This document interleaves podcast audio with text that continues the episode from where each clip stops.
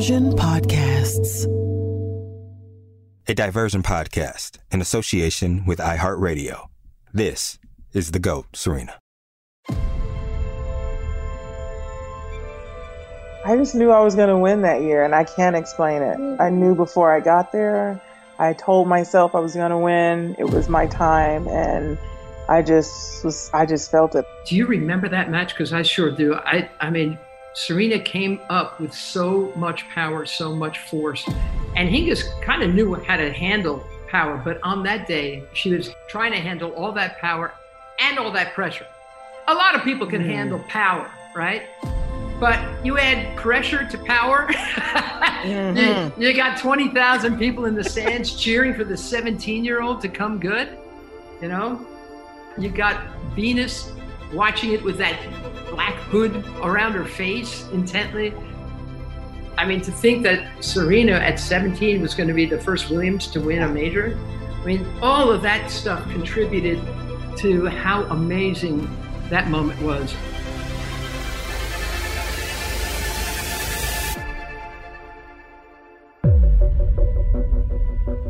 Welcome to The GOAT Season 2 Serena. I'm Chanda Rubin, former world number six, Grand Slam semifinalist, and doubles champion, alongside my co host, Zina Garrison, a former Wimbledon finalist, world number four, and Olympic gold medalist. In this podcast, part of Diversion's GOAT series, Zina and I and our guests will celebrate the career and life of Serena Williams. We'll trace her path as she evolved from an outlier in the tennis establishment into the all time Grand Slam singles champion and ultimately a cultural icon.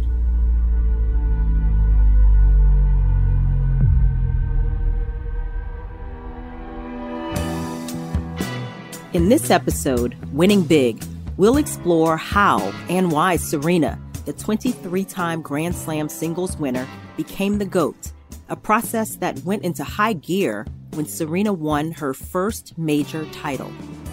That voice you just heard, talking about power and pressure, that belongs to my longtime colleague and commentary, Mary Carillo.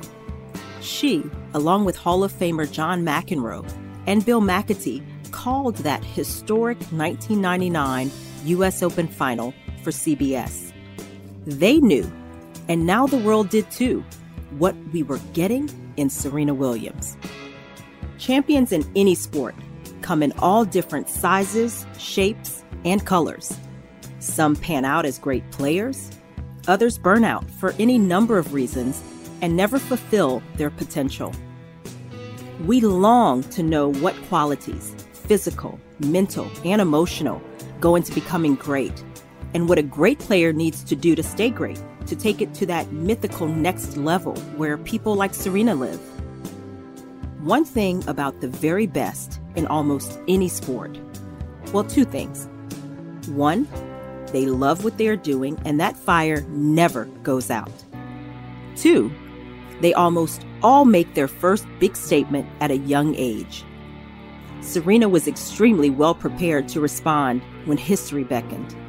From the day Serena Williams first swung a racket, her father Richard filled her with confidence and made her believe that dominating tennis was not a wild dream, it was her birthright. That helps explain why Serena, despite being just 17 years old, somehow knew her time had arrived at that 1999 US Open. The tournament was loaded five of the women Serena defeated in her seven matches were or would be Grand Slam singles champions, led by the top seed and runner up, Martina Hingis. Carillo, who would be on hand for so many of Serena's highlight moments, watched in awe. She had a couple of tough matches going in, right? I mean, I know Kim mm-hmm. Clijsters was only 16, but she was already real good, you know? And then she plays her idol, Monica Seles, in the quarters. And that was an unbelievable match because Serena had made it very clear that Monica Seles was her was her idol growing right. up. Remember that? Yeah. I mean, she loved how Monica played. Loved it. And and she and and Monica played well and it went it went the distance, but Serena was just too tough. Then Serena plays Lindsay Davenport. Davenport knew how to win the U.S. Open, and that was an incredible match. And she just and now you're thinking, all right, this kid is she's got it. But and then she plays in the final against against Hingis, and man, oh man.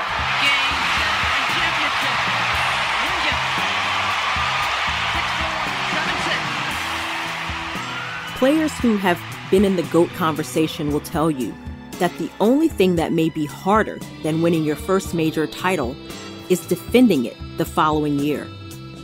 When you win a major, it changes your world in unpredictable ways. Suddenly, the attention lavished on you is off the charts. Distractions pop up. Now you have a huge target on your back. Your rivals become extra motivated. Your own confidence is put to a stress test. You realize that even on days when you don't have your best stuff, you find a way. You win. As Monica Seles, another great champion whose career briefly intersected with Serena's, told Zina and me.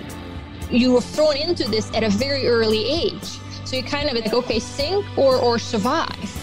And to do it at the highest level that she has been able to do it and, and truly figure out so much of her own, maybe as a youngster with the help of her parents, but I think later on a lot was by herself. Um, is to me truly just speaks so much about her character. Serena was accustomed to attention and the pressure it creates well before she won her first major. But still, she was just 17. Richard had always insisted that his daughters be well rounded. So Serena explored interests and experienced things common and not so common to her age.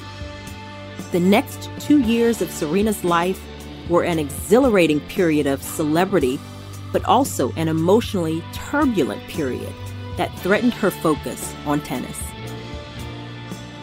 By the end of 2000, Oracene Price was living away from Richard and in the process of getting a divorce. One thing, though, remained constant the involvement of both parents with their children's lives. In 2001, Serena, Venus, and Richard were embroiled in a painful, racially charged controversy at the Big Indian Wells tournament, an event we'll look at more closely in another episode. On top of all that, Serena experienced heartbreak for the first time in her life shortly before her 20th birthday in 2001. She was jilted without explanation by her boyfriend, NFL star LeVar Arrington. By the end of the year, some wondered was 1999 a fluke?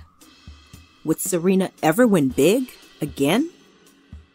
Serena provided the answer in an eight month span between June of 2002 and February of 2003.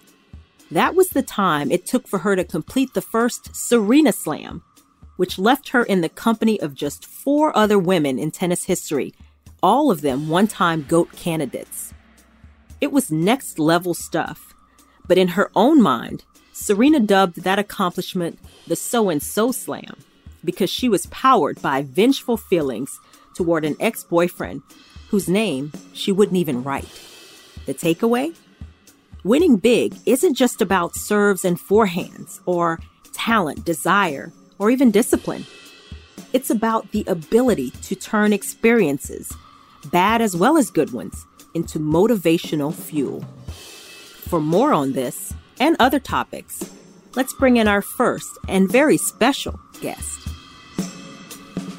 So I'm excited to talk to Billie Jean King, who, and give me a minute, Billie, because I want to make sure our listeners know um, just how influential everything you've done. You are a Grand Slam champion, double digits in singles, doubles, and mixed. You are one of the original nine women who started, were founders of the WTA Tour, created opportunities for professional women tennis players. Um, yes, yes, uh, don't interrupt. you were also an advocate for Title IX and gender equality. You have really spent your life advocating for equality across all levels, and you continue to do so now. You are a speaker, an author, and all of these amazing things. But today we are happy you're joining us because we're going to talk about Serena a bit. So welcome, Billie. Thank you. Great to, to hear your voice, Chanda, and also I know uh, Z's there. Zina, sorry, Z. It, it's okay. this is really laid back, Billie. this is great. But anyway, I look forward to uh, always speaking with you guys. You're great. So I want to get your opinion. Do you remember the first time you heard about Serena, Serena and Venus? At the time, they were sort of hand in hand. But do you remember the first time you heard about her, first time you maybe saw her, and what were your impressions early on? The first time I saw uh, Serena was April of 1988 when she was seven years old. Mm. Richard, daddy and mommy, Richard and Oracene, brought both Venus and Serena to a World Team Tennis Domino's Pizza free clinic. We did clinics all over the country. And people said, You got to see these two kids. And so we had them go out and hit, and they were adorable. I was even taller at that time, I think, than Serena. Not Venus, but I was taller, I think. When she was seven, I think I was barely a little taller than she was. But she was so, you could tell already they were going to be champions if they stayed in it, if they loved it, all the you know obvious things that you wonder about. Um, but they got in line and they, you know, um, Serena hit volleys and Oracene was always next to the line asking questions and you know what and I gave her some thoughts because she and Richard were teaching them at the time. And um, you just knew they were going to be special. I remember saying to myself internally, wow. So uh, when I when I saw uh, Serena, Billie Jean and her longtime friend and doubles partner, Rosie Casals, and we'll be hearing from Rosie in a later episode too. They soon had the chance to experience the talents of the girls firsthand. King and Casals played Venus and Serena in an exhibition doubles match during a tournament on Hilton Head Island. They had Rosie play with Venus and I played with Serena. And so you have, you know, Venus by now I think is I don't know, she had to be five ten. I mean, she's getting, you know, she's six two when she finishes but so you got Rosie and, and Venus on the other side. Of course, it looks like, you know, Mutt and Jeff, but I'm just laughing so hard. You know, here's the kid who's 12 years old or whatever she was, you know, and then I get Serena though. So I'm thinking, okay, great. And it was always good to reconnect anyway. So after we'd have our set of exhibition tennis, Rosie would always run around the net post. Ole, Ole, who do you think's going to be better? It, it, that's what, what was going on between Serena and Venus. I said, Well, I can tell you one thing. I know who likes to be on stage better, and that is Serena without any question. How there could you no tell that? that? What? anyway, she was such a performer. She was such a performer already. I I mean, she loved being on stage at our tennis court, which is our stage. And I said, Well, as far as that goes, that's she's you know, she's the one that loves being on stage more than Venus, although Venus did love being there because she does her twirl which I really like. Well, Rosie tells the story that they were coming after you two, that they were hitting the ball at you and going for it. no respect. no respect no at all. well, Billie, I, no, I, they were, I, you know, they're young. They want to show off. They want to show everybody how great they are. It's so adorable. It's amazing how so many of the memories of Serena and even the general comments on her abilities focus on the intangibles the competitive drive, the fearlessness, the intimidation factor, though it's easy to overlook some of the technical or stylistic details that enabled her to win big. The one thing I, I want to say about Serena she has the most beautiful serve ever in the history of our sport. And I've heard the men say it, everyone say it. Sampras, everyone. Okay. And I always thought Sampras, Sampras, I still think had the best second serve ever. And you're only as good as your second serve. Yeah. Only as good as your second serve.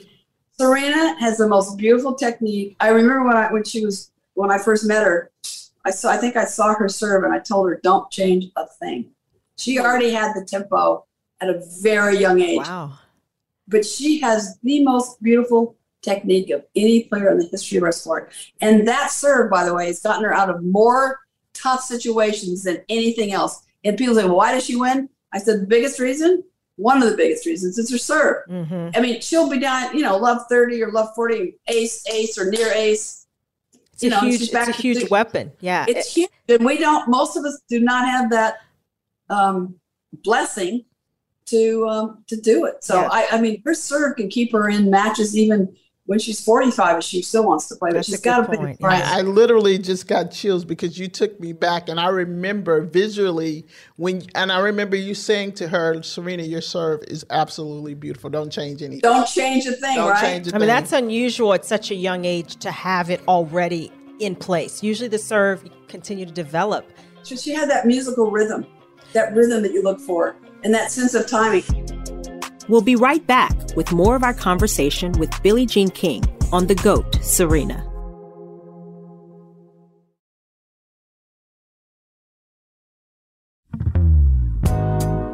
The serve is certainly Serena's money shot, but some of her other signature elements in her game are less classic, but still unique. They also helped shape the way the game is played today and is essential to winning big. Rick Macci, who helped shape Venus and Serena's games in the early years, told us how he and Richard more or less threw out the rulebook as they developed the girls. Yeah, we did everything. And even when I had her hit an open stance on the backhand, that was 91 and cutting edge. You know, Becker returned with an open stance on the return of serve. And she put the racket down, which I really didn't like, but there was so much disguise and deception. And I just said, keep doing it. What everybody thinks a liability, I see can be one of the best shots in women's tennis for backhand down the line. And come to find out, even though everybody knows it's going there, you can't read it. Because she hits that open stance and bang, Bang is right. It turns out that Billie Jean King, along with my co host Zina Garrison, were also involved in shaping Serena's game, specifically her versatile backhand in that period just before Serena hit her full competitive stride. In 2000, Zina was an assistant coach to Billie Jean with the U.S. Olympic team in Sydney, Australia. Billie, I tell the story uh, that I remember in 2000 we were in Sydney, and so um, you asked me to stand up there while they were practicing, and Serena hit the ball at me 300 miles an hour, and I looked at you and I said, "Okay, I'm done." I mean, that ball came so fast. But one of the things that I um, wanted to talk to you about too was one of my interesting moments with you and being around the Williams sisters was when, you know, you had the opportunity to tell, which is now the GOAT, Serena Williams, that her backhand cross court was not as good as she thought it was. Well, I did tell her that. It was uh, actually, we had a lot going. You were a, a, a newbie assistant coach in Ancona. Ancona, Italy, is the beachside city where Venus and Serena made their Fed Cup debut in 1999. The Fed Cup, recently renamed the Billie Jean King Cup to honor Billie, is second only to World Cup soccer as an international team competition. During the week in Italy, Billie gave Serena a reality check on her backhand. A little over a month later, the short up stroke would help Serena win her first major.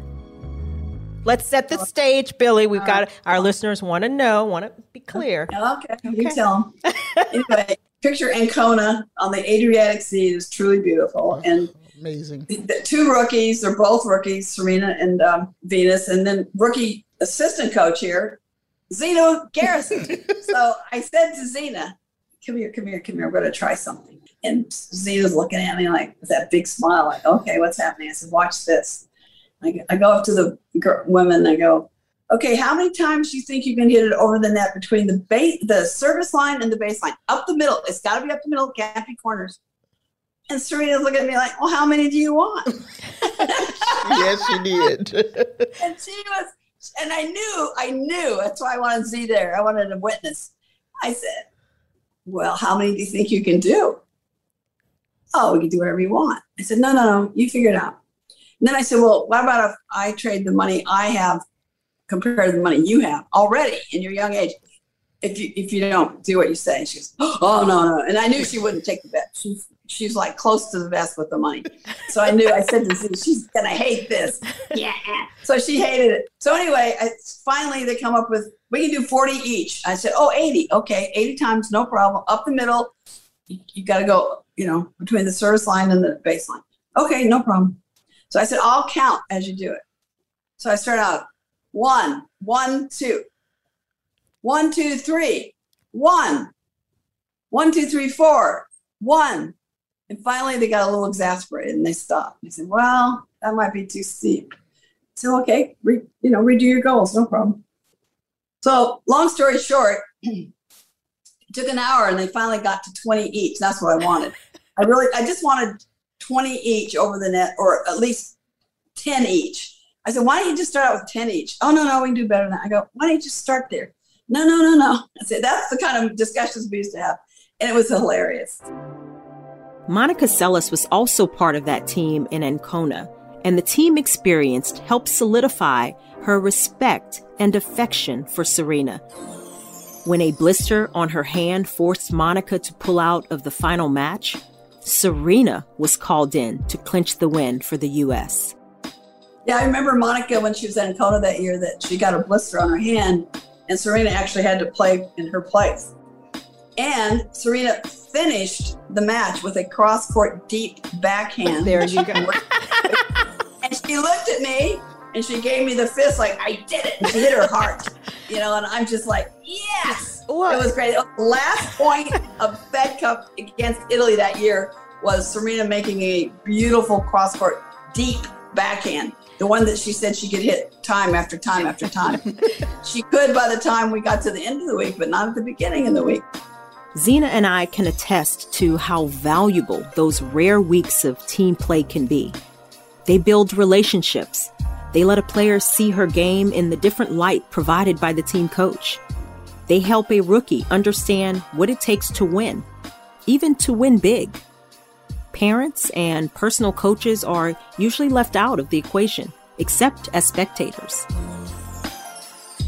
I actually had a long talk with Serena and Venus about being individuals because I felt like they were kind of at the hip with everything and walking around and that type of thing. So I had I took them separately and talked to each one of them. Now, when was this? During Ancona, we got a lot during done that during that week. You know why? It's a small town. Uh, there weren't a lot of demands on us from a from a media point of view, like there usually are. It was our first time that we played. You know, Zina was assistant. It was new for Z.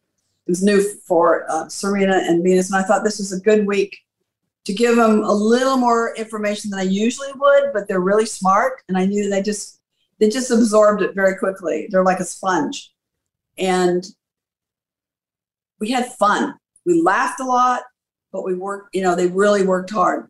They worked really hard, and they took everything in.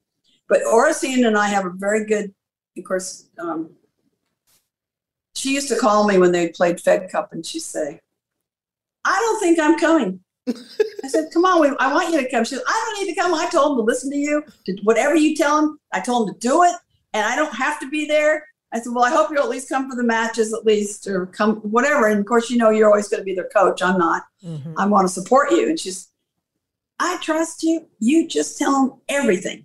And I and I, you know, but we just think about it. We met in '88. Wow. We have a we have a long, long time together, and they're still playing. And and they're still playing. But there's so much history intertwined with all of us. Yeah, with Serena through the years, and all all these little things, um, oh. you know, they all add up. And it's really the fun stuff behind the scenes that happen that you, you know I always take in my heart. And then of course playing their heart out on the court. You know, like Serena playing her heart out and winning big and just watching that beautiful serve of hers. Oh my God.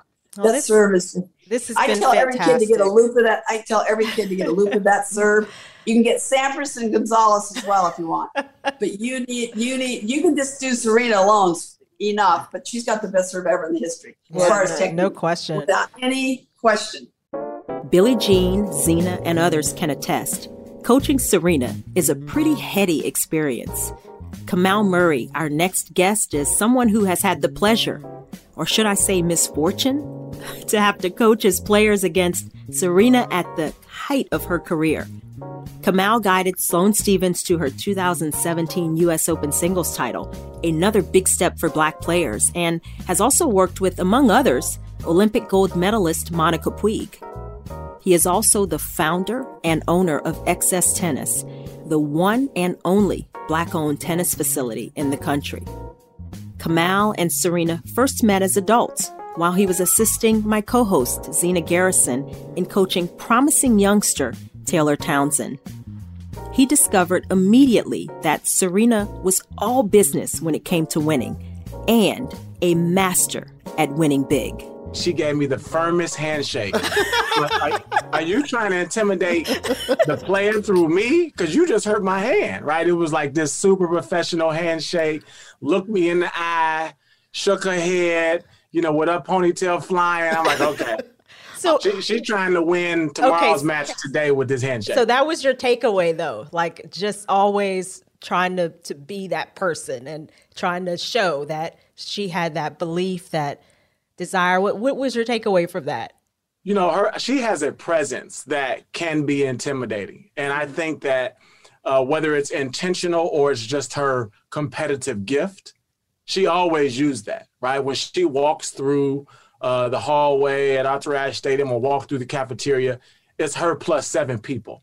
And mm. when you know that you're playing her, you know you're playing like mm-hmm. Serena and the machine, not just the person. Like you're playing her personality, right? And so from her clothes to her team to her staff, you know, you sort of feel that intimidation. And I don't know if that's on purpose, but it's definitely there.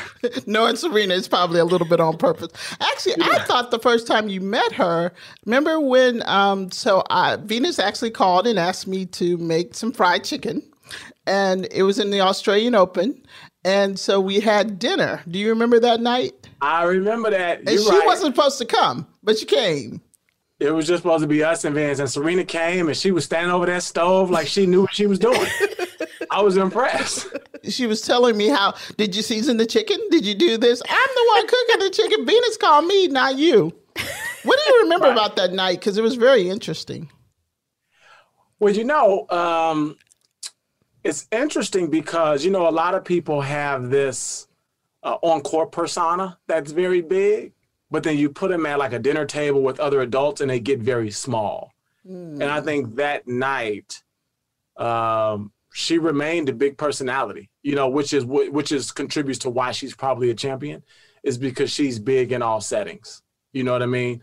Um, you know, other other you know, people at the table just kind of like start to get a little bit of starstruck and get a little bit quiet, but you know, not her. Mm-hmm. Um, but then also just, you know, that night it showed how much she yearned for that that environment where people who knew her and didn't care who she was, right, and wasn't intimidated. It's like, girl, wash these dishes. I remember we started washing dishes. Uh, no, no, no.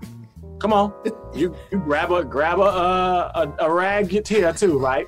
And to their credit, they didn't leave until the dishes were done. No. You know what I mean? So, and and that's uh, that's really interesting you said that because um that brought back memories. You're absolutely right. I mean, she got probably a two hundred fifty thousand dollar car that was outside waiting for her, and she stayed, washed dishes, did whatever it took, and just you know she was just in it. We'll be right back with more of our conversation with Kamau Murray after this.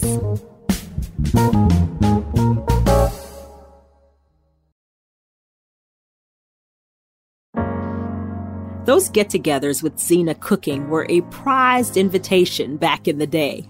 But Kamau, I want to read a passage Serena wrote in her memoir, On the Line. Serena wrote, I didn't care if you had a killer serve or an aggressive ground game or a vicious drop shot. As a matter of fact, if your forehand was your strength, I'd go to that side all the time to show you I could beat you on your best shots. I would make you change your game to counter mine. I wouldn't overpower you. That was always my basic plan of attack. Now, how Serena is that? You know, she doesn't go away, and we see it so often on the court and you wonder off the court, you know, kind of where that comes from. But on the court, she just stays in there. And when it gets tough, she comes at you even tougher. And having played her, been on the other side of the court, that's what you feel. And if you can't kind of stand up to that, if you can't stand up to that handshake, your hand is going to be hurting.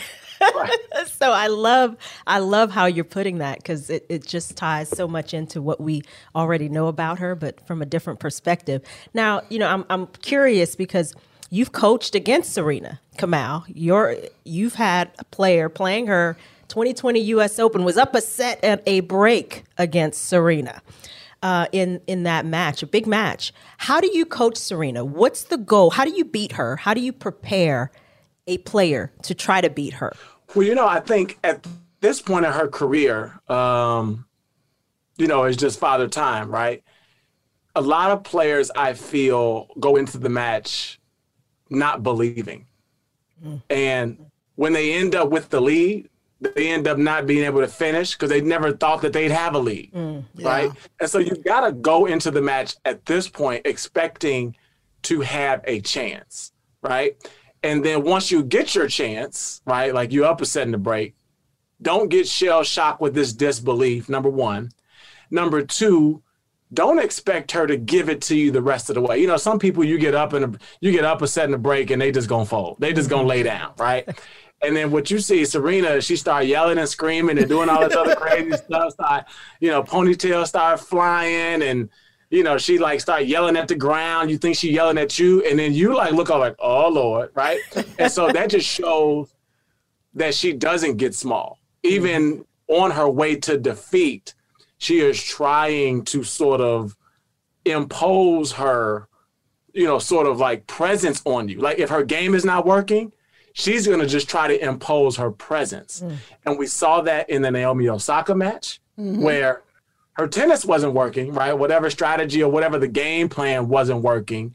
And so she started using the crowd, using the umpire, using this. I mean, you know, you start to sort of like use everything. And, you know, I always tell players in order to win a tennis match, it ain't just about hitting balls. You got to use everything. Yeah. Use the crowd, use the umpire, use your timeouts, use your bathroom breaks, right? And I saw somebody that was willing to do whatever it took to win a tennis match. Mm, and mm-hmm. that's where she was the greatest, right? Yeah. And, um, you know, but I, I, think that tactically, I won't give it away, but I think there are some things that you can, at this point, begin to beat her. But mm-hmm. again, at the end of the day, you got to be able to execute it even when you think, okay, I'm good now, yeah. right? Uh, so you got to believe from the start, right? Because right now, I mean, we've seen the results and it's, you know, it just sort of is what it is at this stage. You will have a chance right, to win. It's just do you believe and not like bluff. Right. Like when you go to sleep at night, do you believe you're gonna win? Not like, oh, I'm a hope I'm gonna win and mm-hmm. you know, you It's gotta be real. You gotta be real. Yeah.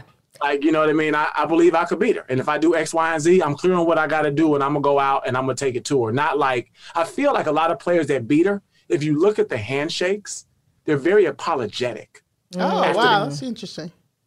And that's sad, right? Yeah. Because you know, I remember Zina when you played Chris Evert. right? And okay, like you got to go there, and I was crying. Oh, really, Kamau? We going there? it wasn't. It wasn't apologetic though, no. and I see a lot of people apologizing.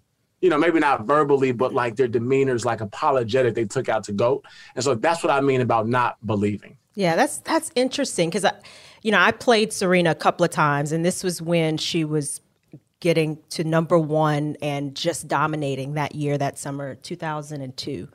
And I played her earlier in Wimbledon, lost to her pretty routine match, but I played well. and I was like, what? I, I, mean, I have no chance. Like, how does this happen? Uh, I ended up getting a chance to play her again in Los Angeles. And my coach at the time, Benny Sims, I'm going to talk from a coach's perspective. You're not giving it all away. I'm going to give it a little bit away. Right. my, my coach at that time, Benny Sims, he showed me the stats from the Wimbledon match and said, look, you know, she's not necessarily serving you off the court on average. You know, she's, you're closer to her than you think. Make some adjustments on return, position you know, know her tendencies because I think that's a big thing. You know, you got to try to use whatever you can, you know, and as good a service she has, if you can't read it, you're going to be behind in the count.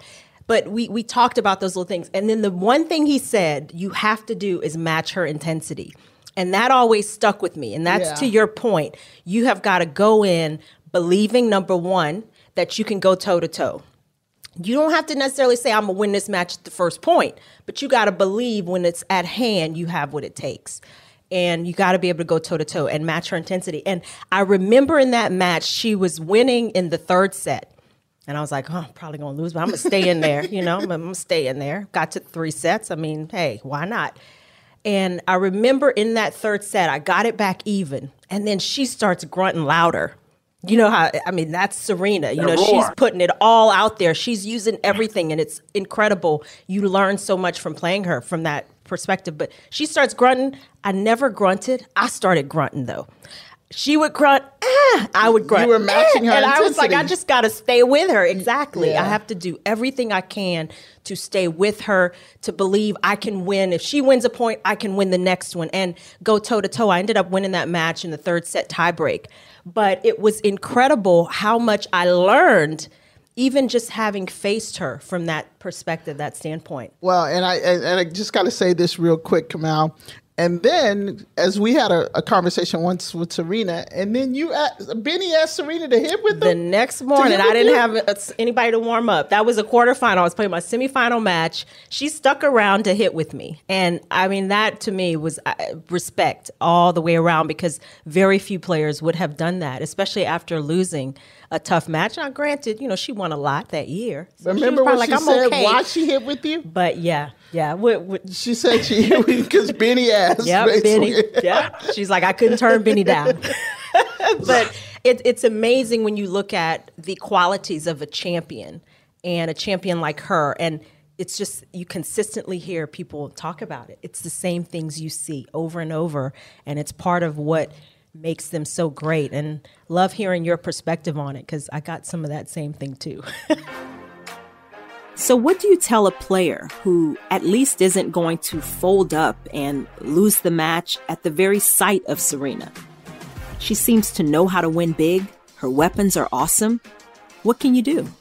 tactically, you know, a tiger doesn't change his stripes, right? After Serena playing on tour for 20 years, on the deuce side, she loved that T serve, mm-hmm. right? Uh, on the ad side, she loved that ace wide when she under pressure. I thought you were Right, not going to be so- telling her weaknesses. It's look. I don't know, but, but I'm just saying it's data, from, a, right? from a competitive standpoint, right? From a competitive standpoint, the only way to beat her is to take some risks. And you see a lot of like the way to beat her is to control her serve and sort of make her uh, take away her spots, Yeah. right? And a lot of players aren't okay with being aced, right? So mm. instead of just cutting off one side and giving her the other side, they're not able to sit there and watch that ace at one all, two all, just to potentially have four all mm-hmm. in a position to make her think and take away where she wants to go. So they try to like play the middle and like control the whole box as opposed to saying, yeah, I'm gonna give you that. It's one all, two all, but at four all, that ain't where you want to go. Mm. At one all, Yeah. two all, you gonna go there. But at four all, That's that true. ain't really where you want to go. Yeah. Well, it's So I'm gonna stand right here Yeah. and let you know I'm right here. And I think not being willing to lose some points Mm. and trying to win every point also shoots a lot of players in the foot. Well, I want to ask, ask you this because I'm always curious. Like when you guys coaches and you get together and you're having your beer afterwards or whatever, do you guys talk about that? Like, you know, is my player able to intimidate? Like I go out there. I mean, do you guys really get into it as you're having a beer? You know, after the matches. Oh, 100%. I mean, you know, most tennis matches matches are lost, not won, right? And I think, you know, the the few times like Taylor and Sloane, we've I've had opportunity to coach against Serena, those matches were lost.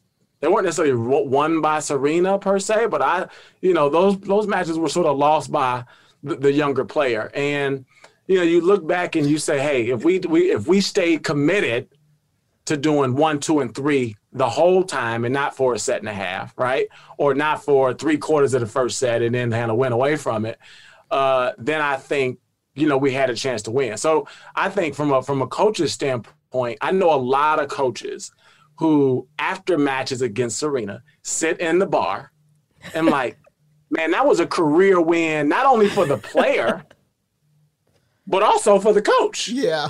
right? And you feel like, damn, if we had just this, this, this, and you're able to identify 6'3, 20, 30, 40. You'd have been up 3-0 and the match is probably over at that point. You're actually able to pinpoint the small window in which you had a chance to win. And because you didn't step up and take it, she took it back. You know what I mean? Yeah. And I mm-hmm. think that's what great champions do. They they'll let you take it. But if you don't take it that one time, they ain't gonna mm-hmm. give you two, three more chances to like step up and take it. And I think coaches sit in the lobby and like, damn, that was a career win for both of us. If all the coaches who lived through what Kamau just described, that bar where they commiserate wouldn't have an empty stool or table. One thing, though, that gets easily lost when we talk about how intimidating Serena can be is her basic passion for the game. This is a woman who loves to play tennis, the secret sauce in winning big. She has won big in doubles as well as singles. She's shined on the Olympic stage. This is a woman who already had 23 major singles titles when she decided to play mixed doubles at Wimbledon in 2019 with Andy Murray. She just thought it would be fun. Winning big is the dream of every athlete. This episode made it clear that winning isn't just an action, it's a full time job and an attitude. You may not hit great heights without a certain amount of talent, but talent alone will never get you to those heights. Serena's serve, the shot that transformed the women's game, is an enormous asset. Her powerful forehand and that groundbreaking open stance backhand produce unreturnable shots from every area of the court. But the key to her status as the GOAT is her consistency of effort, her passion for competition. She experiences periods of exhaustion and injury, but her passion for competition never dims. She finds ways to turn her life experiences into fuel. She has made winning a way of life, and it shows in the way she walks, the way she talks, the way she shakes hands, and the way others see her. In our next episode, Zina and I, along with some special guests, will look at Serena as an activist. We'll assess the transformational impact she has had on areas like the racial makeup of tennis, gender equality, social justice, and even fashion.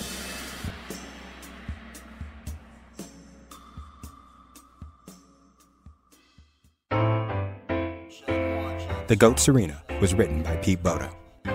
This season is hosted by Zina Garrison and Chanda Rubin. Produced and directed by Mark Francis and Scott Waxman. Our consulting producer is Andrew Kalb.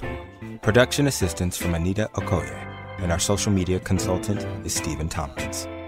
Original music by Andy Marvel. Our director of marketing and business development is Jacob Bronstein. Executive producers Scott Waxman and Mark Francis.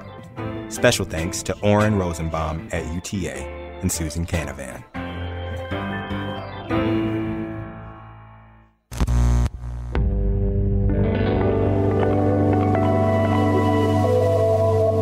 Diversion Podcasts.